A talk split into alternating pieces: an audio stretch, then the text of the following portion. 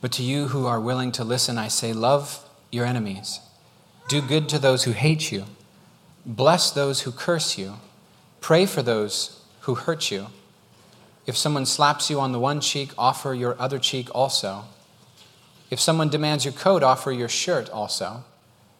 Give to anyone who asks, and when things are taken away from you, don't try to get them back. Do to others as you would like them to do to you. If you love only those who love you, why should you get credit for that? Even sinners love those who love them. And if you do good only to those who do good to you, why should you get credit? Even sinners do that much.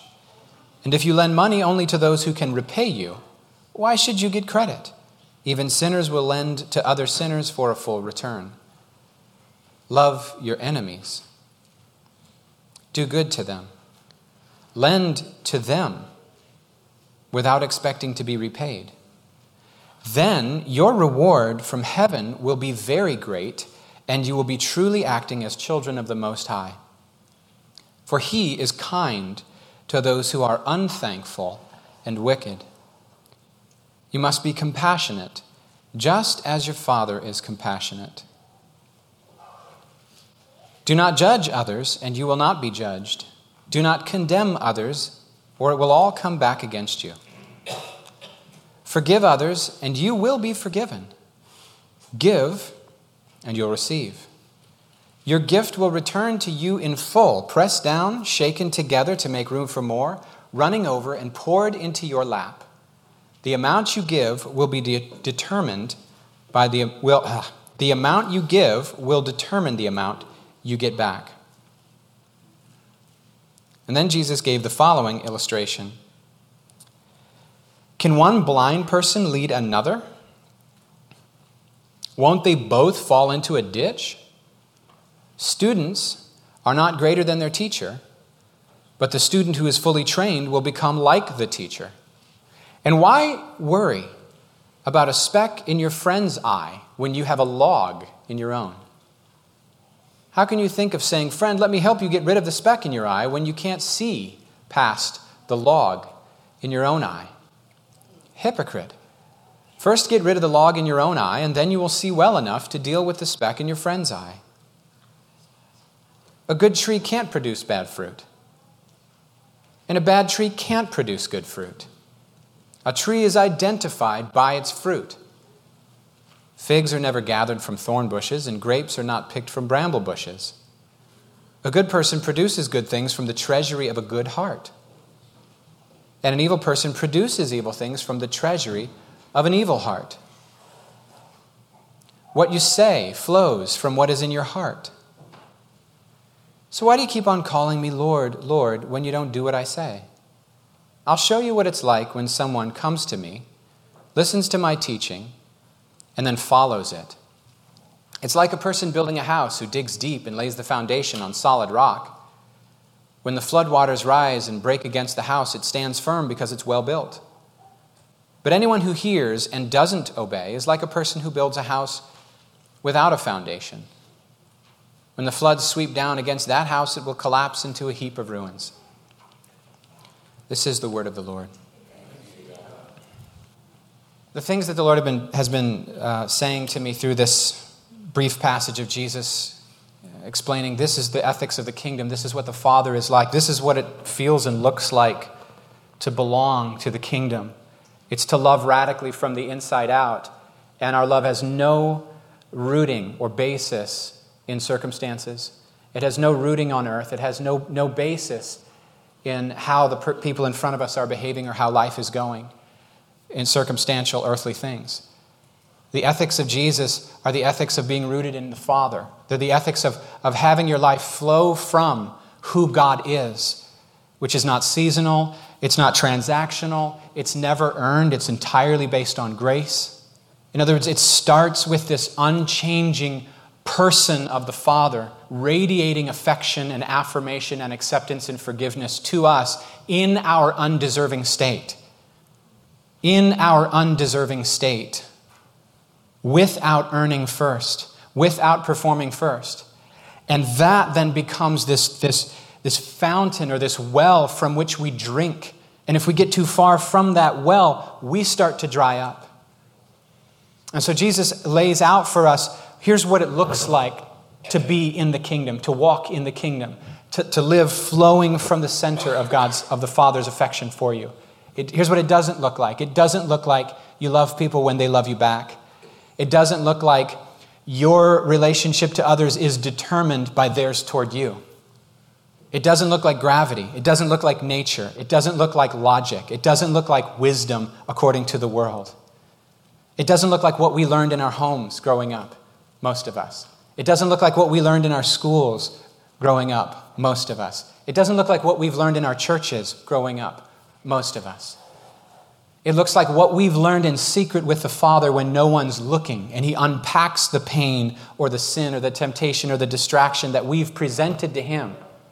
If we're honest, if we're in those rare moments of unveiled honesty, where He responds to our brokenness, to our pain, to our fear, to our aspirations with kindness but truth that unveils and unmasks, that the Word, His perspective is like a sword that cuts through our own perception of ourself to the heart of the matter, simplifying things down to past our rationalizations, past our defenses, to get to the heart of the matter and to call us back to a place of belonging in Him and empowering us to be transforming love in the world. And if we get too far away from that foundation, His teaching will start to be something we should do rather than something that flows from who we are. And so in this story, He gives interesting illustrations. He gives these illustrations. He asks, can the blind lead the blind? It's a fascinating question. The answer is they shouldn't try. Which is really interesting. The whole point of what He's saying is get your eyes on your walk, not on how others are treating you.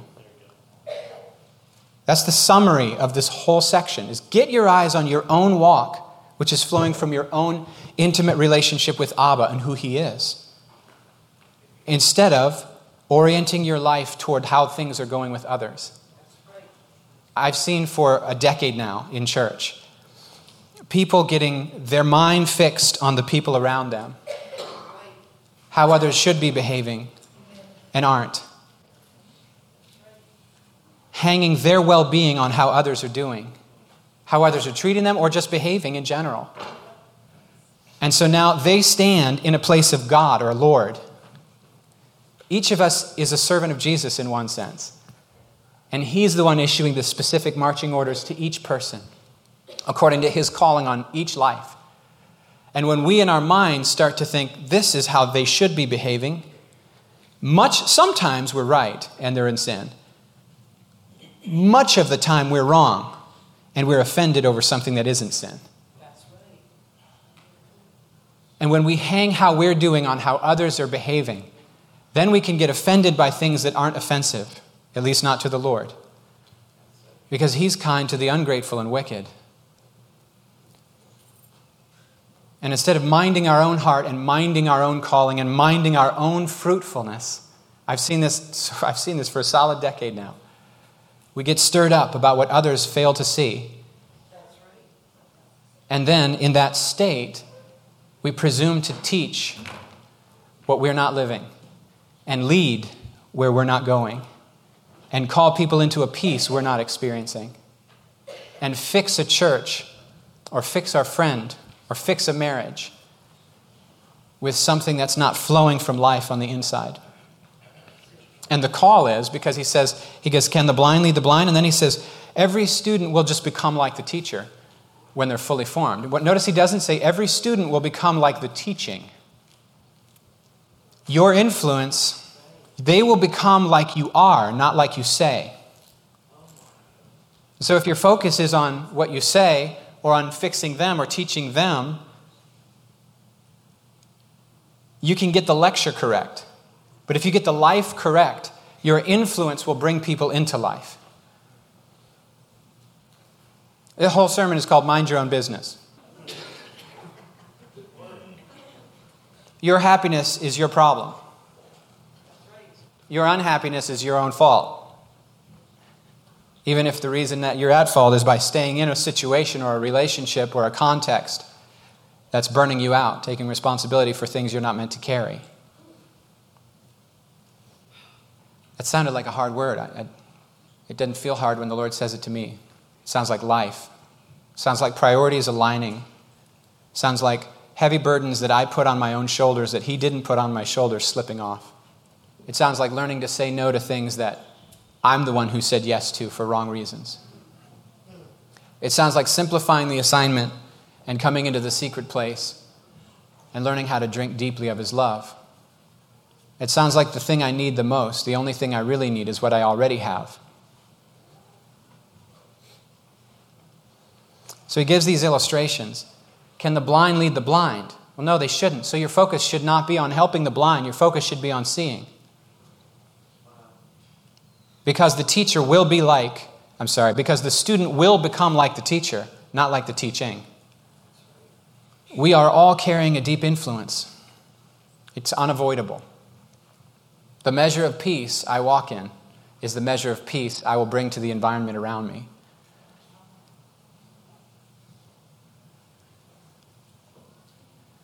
One thing that I tend to do when I start my workday is clean my office. I have a hard time working in my office if it's not organized. There's something, I don't know why, there's something of a discipline or a spiritual practice in that feels almost every bit as spiritual as praying to me. I need my external circumstance to be a reflection of where I'm headed internally. But what won't work is for me to let my external circumstances dictate my level of peace. So he gives these illustrations. Can the blind lead the blind? Every teacher will become like the student. I keep saying that wrong. It keeps coming out backwards each time. And then he talks about Planck's speckedness, which is humorous. It's a funny picture. And where he says, when you try to help your friend, when you try to fix your friend, the first thing to do, this is really interesting. He almost implies, first off, you have no business here because you're doing worse things than you're mad at them for doing. Which is really interesting. You can't even see clearly what's going on with them until you get the log out of your eye, that's funny. You're worried about some small thing in their life when you have this huge thing wrong in your life. It's so wrong that you don't even see it. You not only don't see it, you can't see past it. And so it's blinding you to everything else. And so again, the point of that is not, hey, just do it a little differently. The point is, mind your own business. Because you will influence people to life if you're living in full life, full vibrant life. It won't be able to be hidden. You can't hide it. If it's operating on all cylinders, you won't be able to keep from influencing. You won't be able to not get people free. Okay, that's a double negative. You will get people free without having to do a lot of that. You don't need to go get a counseling degree. You need to live healthy. Now, the counseling degree just gets you in the door, by the way. I loved how one of my professors, Hugo Magallanes, he said, let me tell you the difference between me without a PhD and me with a PhD. Without a PhD, people didn't listen to what I have to say. The end. That's it. There's no other difference. It didn't teach me anything. It didn't grow me anywhere. It didn't show me anything. It just got me in the door to where now people actually take my words seriously. I've noticed that. The degree didn't give them the wisdom. God did. The degree says something usually about their level of discipline, but the focus has to be on your own calling. So like I said, for 10 years now, I've seen this over and over. Someone's not happy in themselves, but they're blind to that. They don't see that. There's a log. They don't recognize. They're just simply not happy. And how many know if you're happy, you'll find reasons to be happy. If you're unhappy, you'll find reasons to be unhappy, even if those reasons to be unhappy are not actually the cause of your unhappiness. They're simply, your outlook determines what you see. Man, I feel like that's not as profound to you as it is to me. Your outlook determines what you see. When you have hope, you see reasons for hope. When you have no hope, you see reasons for despair.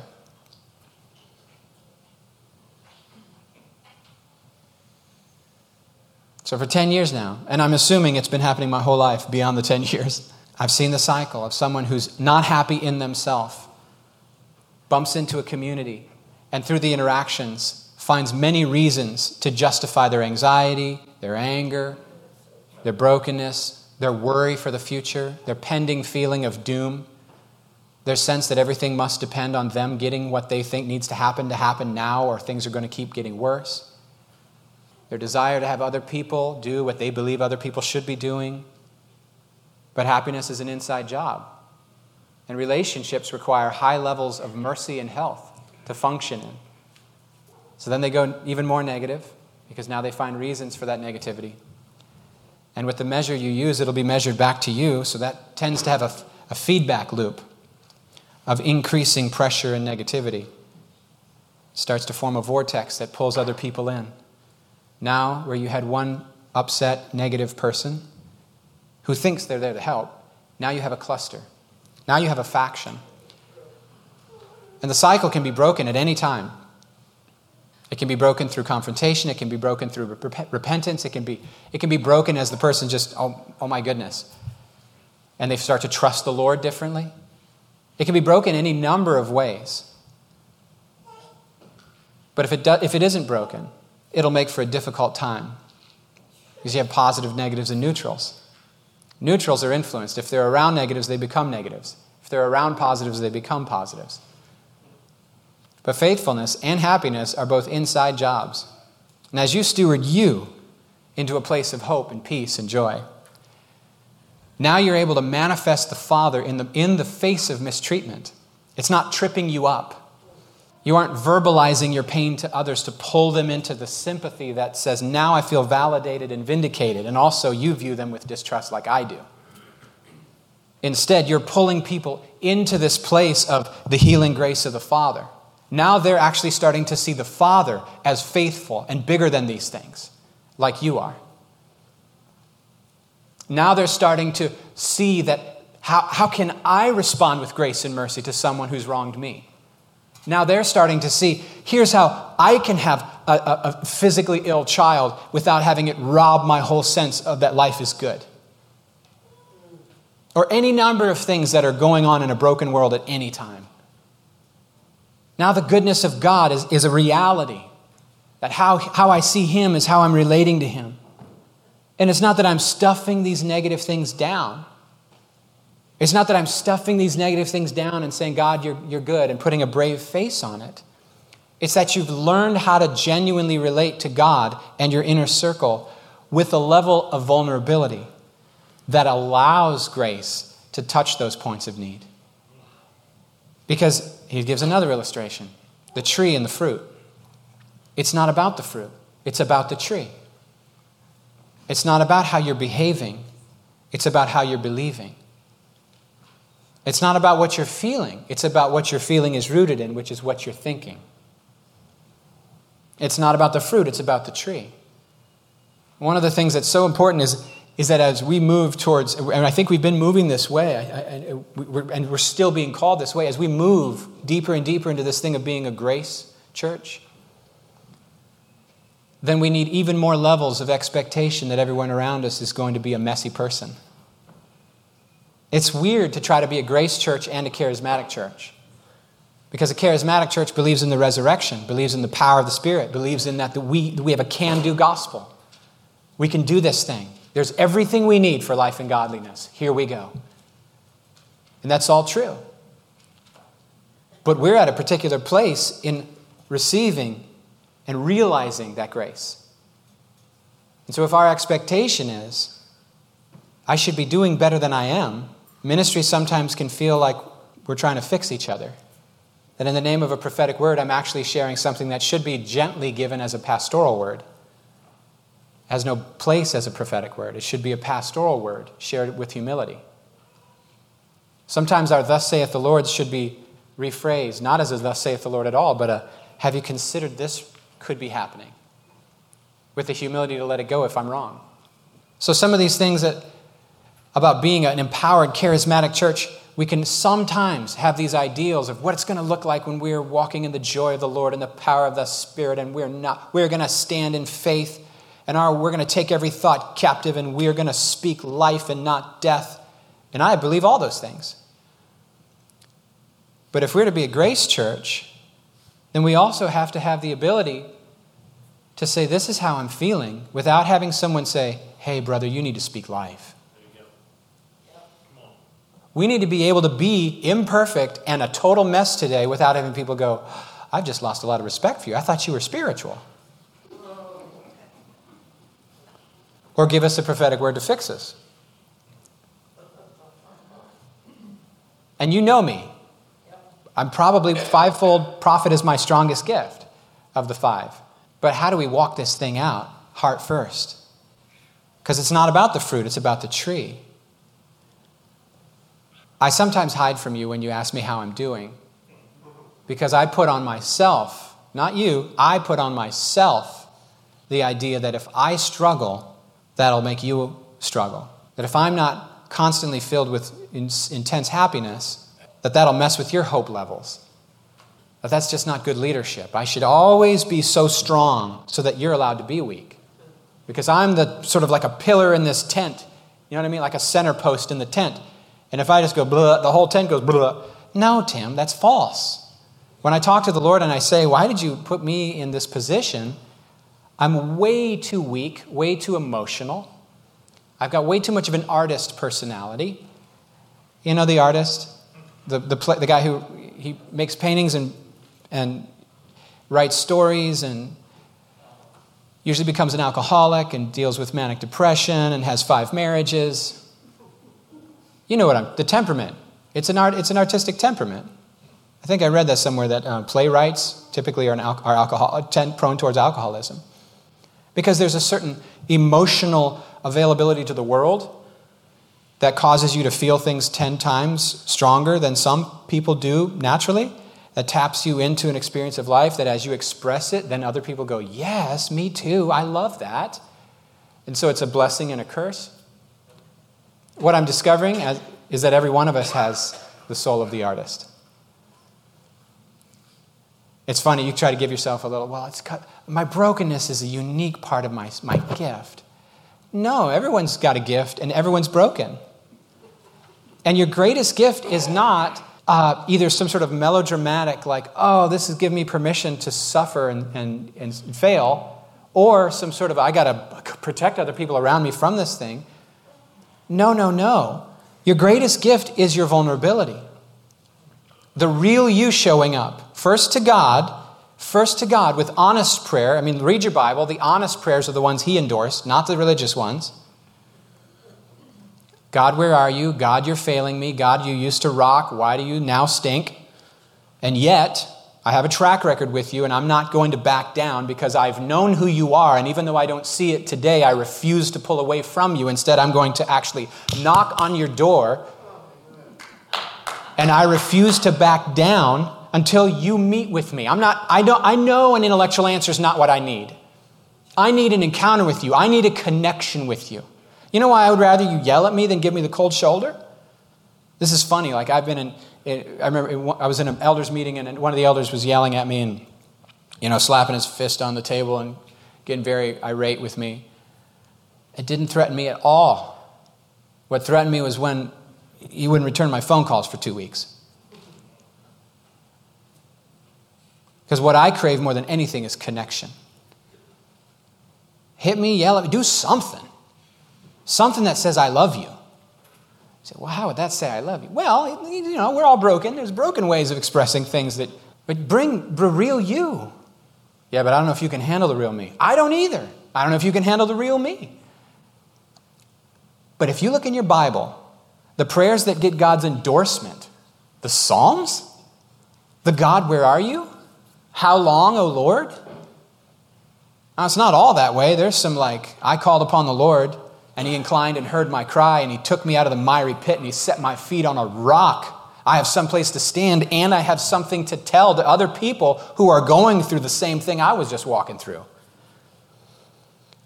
But if we're going to be this victorious church we all know we've been called to be, it actually comes through this gritty place of vulnerability. First with God, and then each other. Well, I can't say that because sometimes you're the ones who call my bluff. Sometimes I accidentally slip up and you see me, and then you call me back to the Father. But it has to be with God at some point, because that's where the life really, really, really flows. We can see all right, next illustration. Blind lead the blind, students and teachers, speck and plank, tree and fruit, the figs and the grapes. His point is you can't produce anything other than what you are.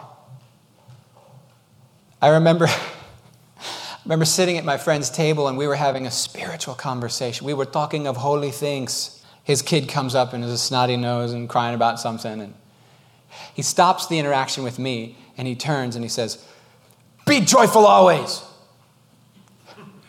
And I just sat there going, I've been saved a month and I know that ain't right. You're going to angrily yell at a kid to be joyful always? Oh, snap. Produce different fruit than I'm producing on command, faster than you're doing it, or else. Be happy or I'll hurt you. It reminds me of the stupid picture of Jesus knocking on the door. It says, "Let me in." And the person inside says, "Why?" And he says, "Because of what I'm going to do to you if you don't let me in." It's funny because it's wrong. It's funny because it's actually how a lot of people view the Lord. It's sad and funny. I heard Stephen Colbert say that the way he interacts with his children is he tries to be cold, distant, slightly disapproving, so that they'll learn about God. And then they moved on with the interview. And of course, he was being funny, which indicates how he really views God is not that way. Also indicates that his religious upbringing informed him of something he's still slightly reacting against. And he would say, "You're overthinking it, bro. It was a joke." How we see and relate to God is going to bear fruit in how we relate to ourselves and how we relate to others. I doubt it you're going to find somebody who's really mean to everyone else in their life, but who's kind to themselves. In fact, a lot of us don't even think that the idea of being kind to ourselves is a good idea because we don't want to give ourselves a hall pass to sin even more. Have you ever thought about that? The person who's so mean, just so mean to you, they have to live with themselves. Imagine what hell that is. You can hardly stand to be around them for an hour. They got to live with themselves. Blind lead the blind, students and teachers, speck and plank, tree and fruit, figs and grapes. Our treasury, the treasury of our heart and our words. Just like you can't pick a different kind of fruit from a tree or a bush or whatever it is than what it is, he says people live and behave out of what he calls the treasury of their heart. Now that is a fantastic concept for us to meditate on. What is the treasury of your heart? He says an evil person brings evil out of the treasury of their heart, of an evil heart.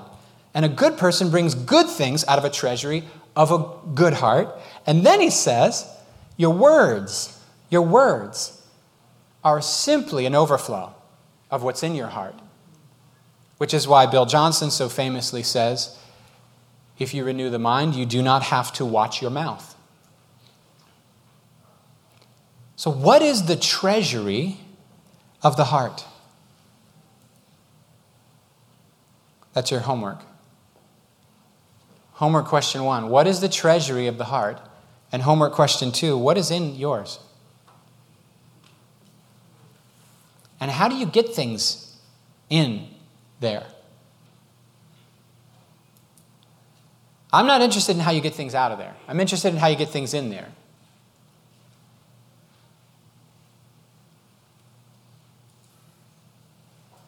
Because I figured this out a while back.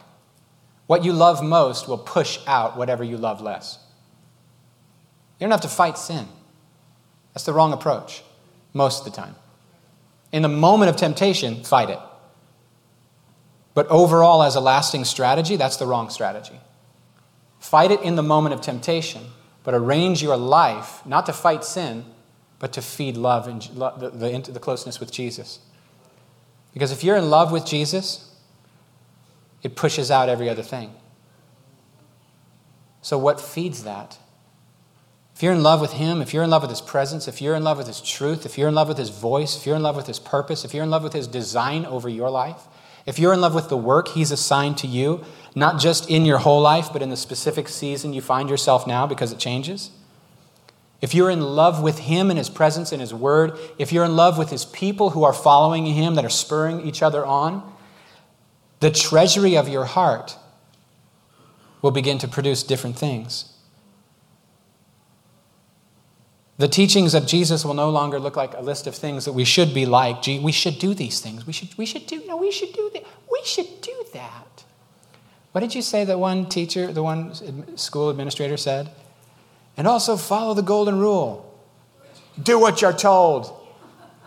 And Israel's like, that's not the, okay. Close enough. That's the golden rule. Do what you're told. I'm still kind of captured by that, what Stephen Colbert said. Treating your children, cold, emotionally detached. Have you noticed that as you grow, as you age, everyone your age is still young? Like, no matter, if he could be like 80 and be like, he's an old man, he's 97, he's just a young pup, 72. When you're, the other day, Carrie was at the hairdresser, and there was a conversation going over here, and the one young lady said, and if that my dad finds out about it, he's gonna go and beat them up because, he's 47. What does he have left to live for?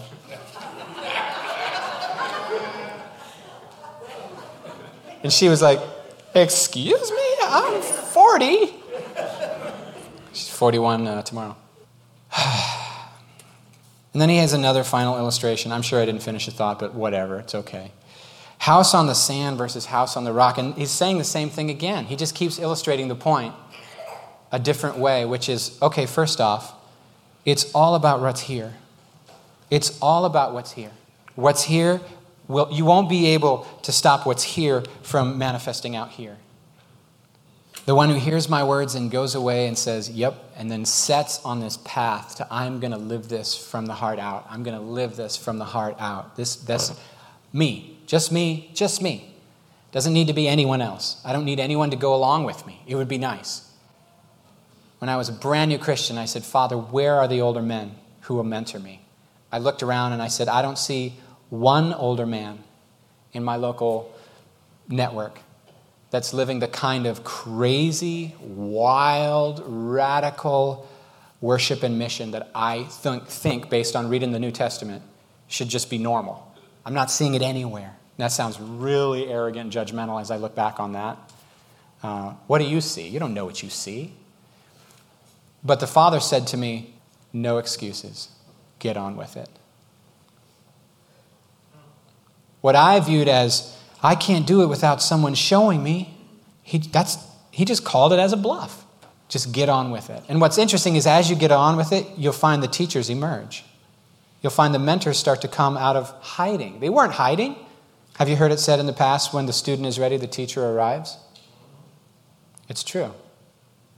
The Lord connected me to several men that now I look back on and I say, they are so radical and wild-eyed and crazy, I just don't even know if I can handle the Scoville rating on do you know what that Scoville rating system is?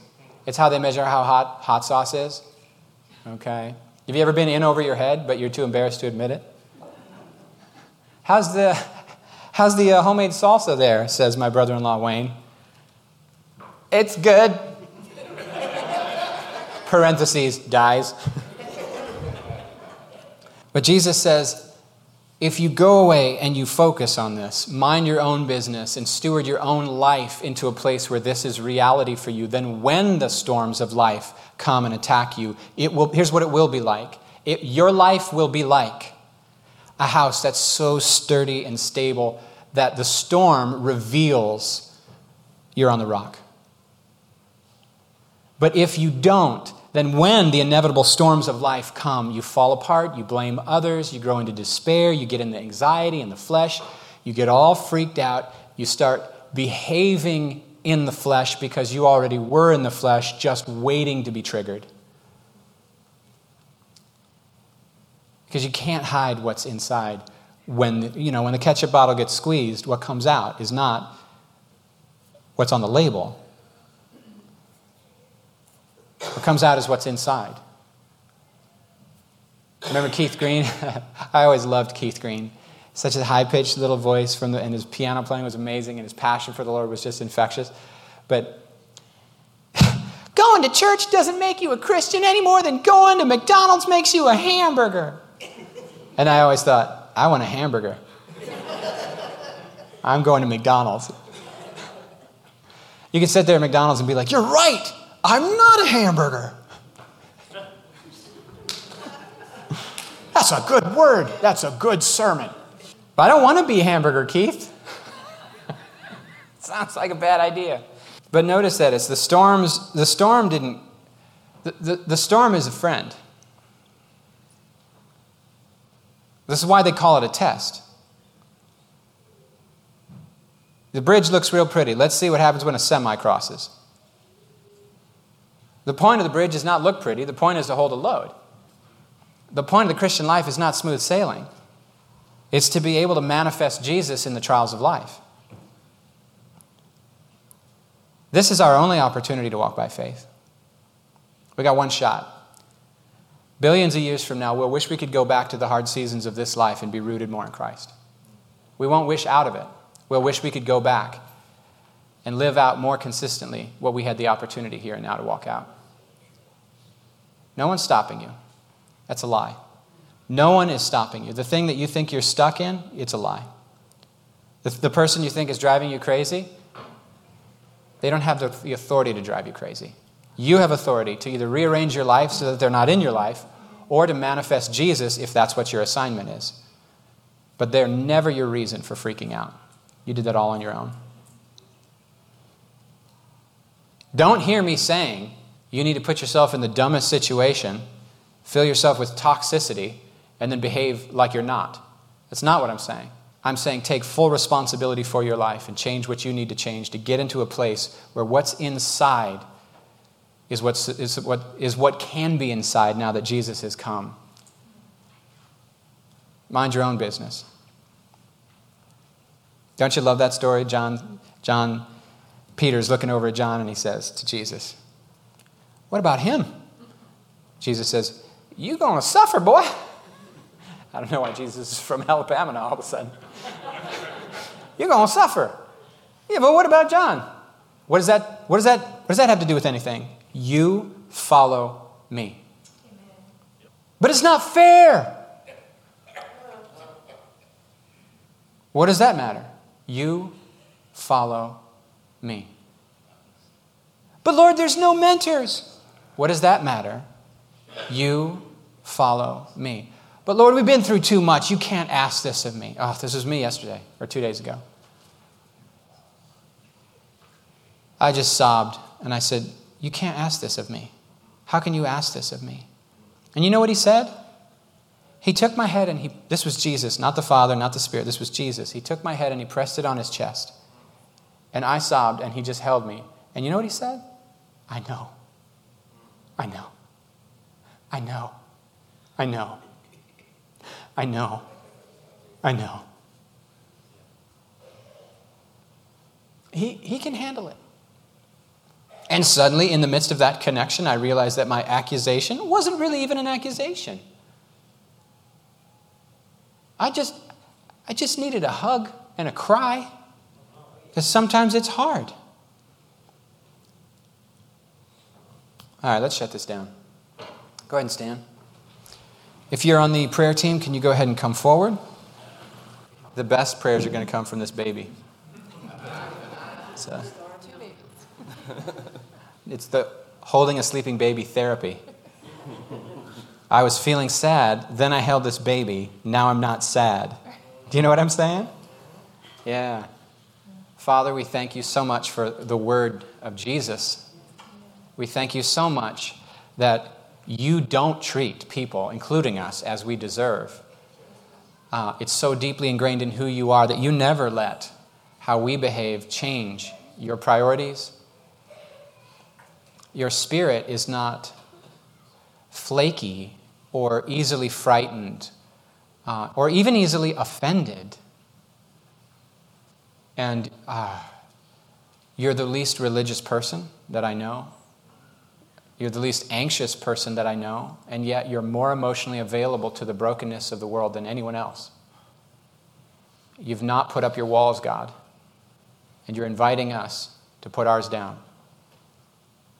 I ask that you would train and teach us how do we be a grace church? How do we be a grace church? How do we let others in and regard others the correct way, treat others the correct way, when they are presenting something really messy and ugly and even offensive to us? I ask God for more help. We need help. We need wisdom.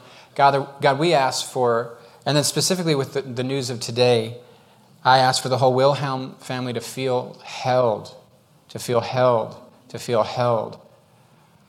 Wrap them in your arms, and especially wrap them in your arms through people. Let people carry them and grieve with them. And we thank you for heaven. Oh my word, we thank you for heaven. We thank you for we thank you for the forever of the gospel. Oh, Lord, we bless you. And your people say amen. Amen.